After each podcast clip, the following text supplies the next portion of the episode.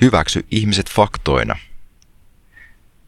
Kun olet tekemisissä ihmisten kanssa, saattaa tulla sellainen fiilis, että muuten oot kyllä hyvä tyyppi, mutta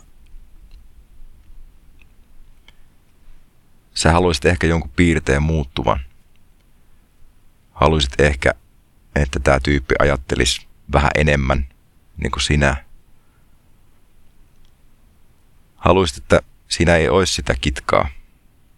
Ja tietysti looginen ajatus on, että no muuttuisitpa vähän enemmän minun kaltaiseksi, niin ei olisi tätä kitkaa. Mutta just tästä muutostoiveesta syntyy se turha tuska, jota siinä koet. Ja tota, saatat harha kuvitella, että sulla on jotain valtaa toiseen ihmiseen. No ehkä jonkinlaista onkin, mutta toista et voi muuttaa. Voit muuttaa vain ittees. Ihmiset on ikään kuin luonnon ilmiöitä, joita voi tarkkailla niin kuin David Attenborough konsanaan. Jos asetut tutkijan rooliin ja mietit hiljaa mielessäsi, että miksi toi tyyppi ajattelee noin, mitä se tahtoo, missä se kasvoi, kuka siihen vaikutti, mitä se luki, mitä se katteli, mitä se tunsi, mitä se nyt tuntee –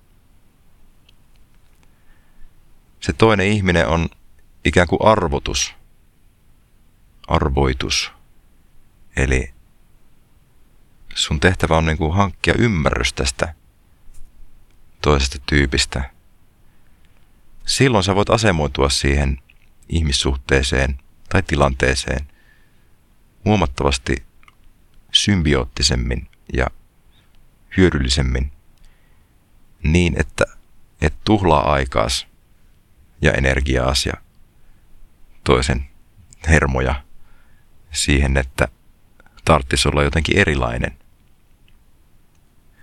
Toki jos toinen ihminen omasta tahdostaan haluaa muuttua, niin silloin voit olla siinä kyllä mukana ja paljastaa hänelle niitä havaitsemiesi heikkouksia tai sinun mielestä, sun, sun näkökulmasta – heikkouksia ja silloin hän voi itse valita sitten, että onko samaa mieltä ja onko syytä tehdä jotain. Mutta jos otat sen ihmisen semmoisena faktana, niin kuin nyt vaikka joku kivi on tai joku puu, että ne nyt on sellaisia niin kuin ne on. Että se niin kuin mene millekään panterillekaan sanomaan, että hei, voisit sä loikkia vähän eri tavalla.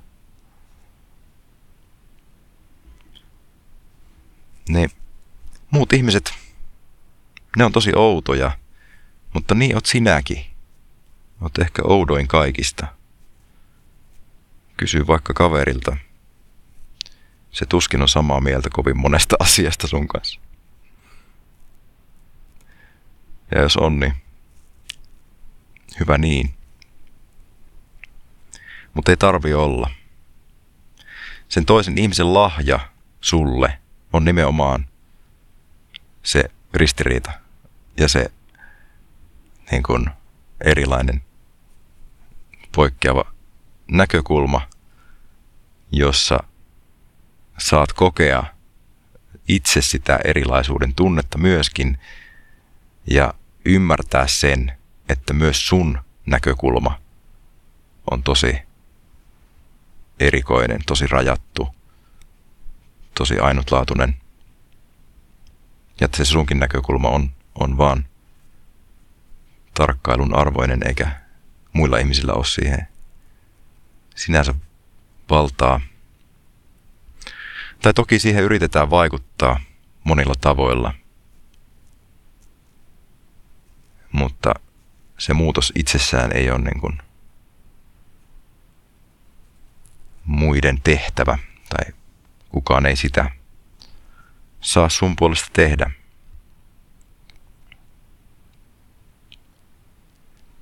Joo, kaikki ne erikoisuudet ja ne ärsyttävät piirteet, mitä muissa on, niin ne on niitä just, jotka tekee siitä ihmisestä arvokkaan. Se, mikä ilmenee semmoisena äärimmäisenä ärsytyksenä tai jollakin semmoisella tavalla, että, että ne kohdat, jossa sulla tulee niin kuin erimielisyyksiä muiden ihmisten kanssa, on yleensä just niitä juttuja, jotka tekee siitä ihmisestä sen persoonan, joka, joka ne on.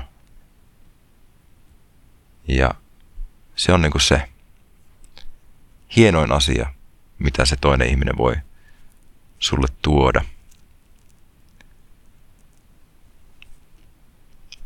Niin, että mieti sitä seuraavan kerran, kun ärsyy nyt jonkun toiminnasta, että, että tota, eipä tulisi tätäkään koettua ilman, että olisi tuo tuon kaltainen ihminen tässä vähän ravistelemassa näitä mun käsityksiä. Ja sitten sopii tosiaan siinäkin tilanteessa funtsia sitä, että miksi ärsynnyt? Haluaisitko muuttaa sitä tyyppiä? No et voi. niin, joko lähdet menee siitä tilanteesta, hankkiudut toiseen seuraa, tai sitten muutat ittees, tai suhtautumista, mutta älä sitä toista muuta. Loppuun kysymys. Kenen outo maailmankuva ärsyttää sua kaikista eniten? Ja mitä sä voisit kysyä, että ymmärtäisit häntä paremmin?